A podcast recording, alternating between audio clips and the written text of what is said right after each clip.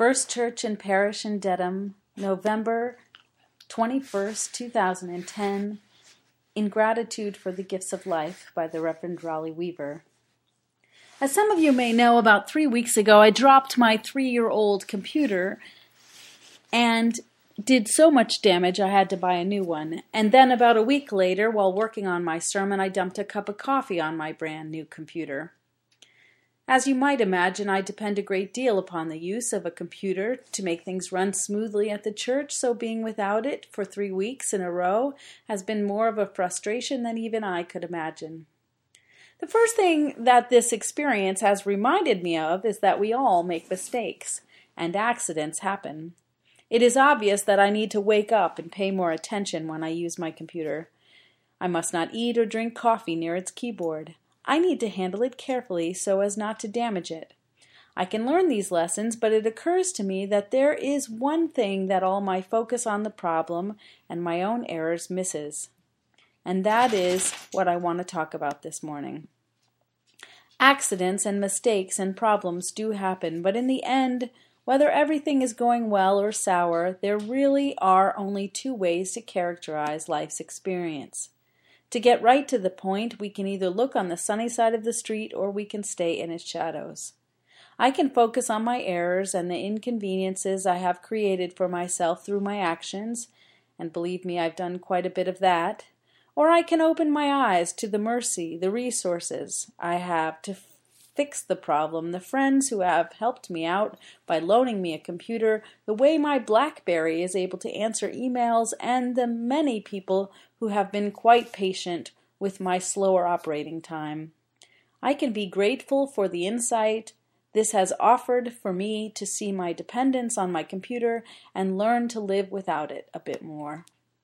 I bring this up not for your sympathies or your shame this morning, but rather to suggest that perhaps all of our experiences in life could be looked at in this same way. And this is the one central theme I believe it is important for us to acknowledge each year at Thanksgiving. A thought that is recaptured in Rumi's words from our centering thought. Infinite mercy flows continually, but we are all asleep and can't see it. Isn't this exactly what the first settlers came to Thanksgiving, the Thanksgiving table to do? To train their eye on the blessings of the harvest? It occurs to me that if the pilgrims could focus on the gifts of the harvest after bearing all the difficulties of this new world, that we could certainly train our eyes to blessings instead of misfortunes in our own lives as well. As I have meditated upon what on a way for us to foster a sense of gratitude in our spirits this week, one image that has curiously reoccurred to me is from an obscure 1997 film titled Smoke. In the film, the central character named Augie, played by Harvey Keitel, goes outside at exactly 8 a.m. every morning and takes a picture of his shop.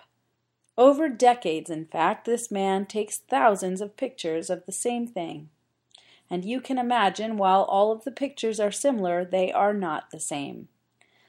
I have not seen this film for years and I probably couldn't tell you the plot, but this one action of taking the same picture at the same hour every day from the same vantage point seems to me a perfect metaphor for how we might go about emphasizing the positive things in our lives amidst the shadows. Imagine taking one picture from one vantage point every day for the rest of your life. What might come into focus one day and leave you the next? What we choose to focus on is vitally important. Also in November of 1997, National Geographic magazine published a series of photographs that the famous nature photographer Jim Brandenburg had taken over a 90 day trip into the North Woods of Minnesota. Brandenburg set himself an arbitrary challenge of taking but one exposure per day of his beloved northern Minnesota woods from the autumnal equinox to the winter solstice in order to challenge his craft and to simplify his perspective. I remember the first time I saw these pictures sitting at my kitchen table and feeling awe and gratitude at their beauty. His vision was of quite simple things a frozen lake, footprints in the snow, the full moon sh- shifting light. I wonder what, if we took a photo of our lives each day, we might focus on, and how we might train our metaphorical camera to the light.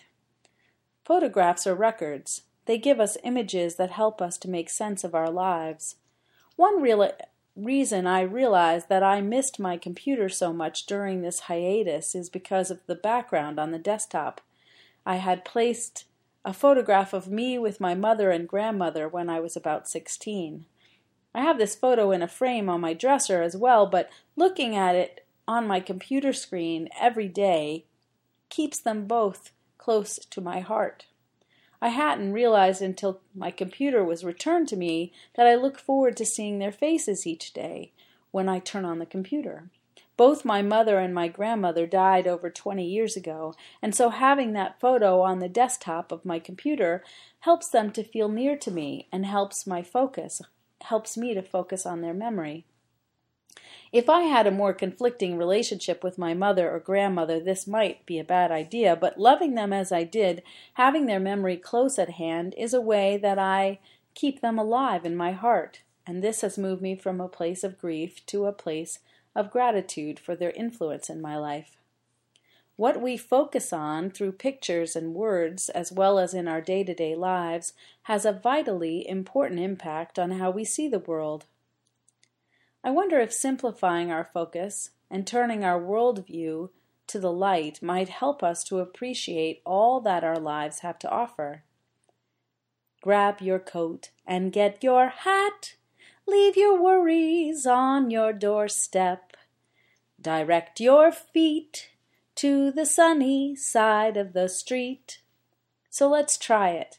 Take out your pretend camera and in your mind's eye think about where you might place it to get the best shot of your life.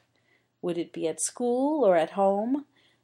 Would you place it where you are alone, or would there be other people in the shot?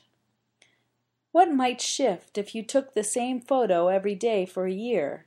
Who and what in your life might come in and out of focus? Given proper lighting, what might you see that you wouldn't if you kept it in the shadows? I often think of doing that each week from this pulpit, taking out my camera after my sermon and taking a photo of all of you. What might we notice if we compared the shots from week to week? What might we focus on to measure our lives? Attendance, smiles, tears, as we come to the table this Thanksgiving and thousands of photos are taken, let us foster thanks for everything that comes into our view. Let us foster thanks for our errors and for the compassion and forgiveness that helps us to overcome them. Let us foster thanks for the people and things that are with us and the ones that are out of focus. Let us foster thanks for everything that shifts our perspective to the light. Happy Thanksgiving. Grab your coat and get your hat. Leave your worries on your doorstep. Direct your feet to the sunny side of the street. Can't you hear that pitter pat and that pretty tune in your step? Life can be so sweet on the sunny side of the street. I used to walk in the shade with the blues on parade. But I'm not afraid, 'cause my rover crossed over. If I never have a cent, I'll be rich as Rockefeller, gold dust at my feet on the sunny side of the street. Happy Thanksgiving.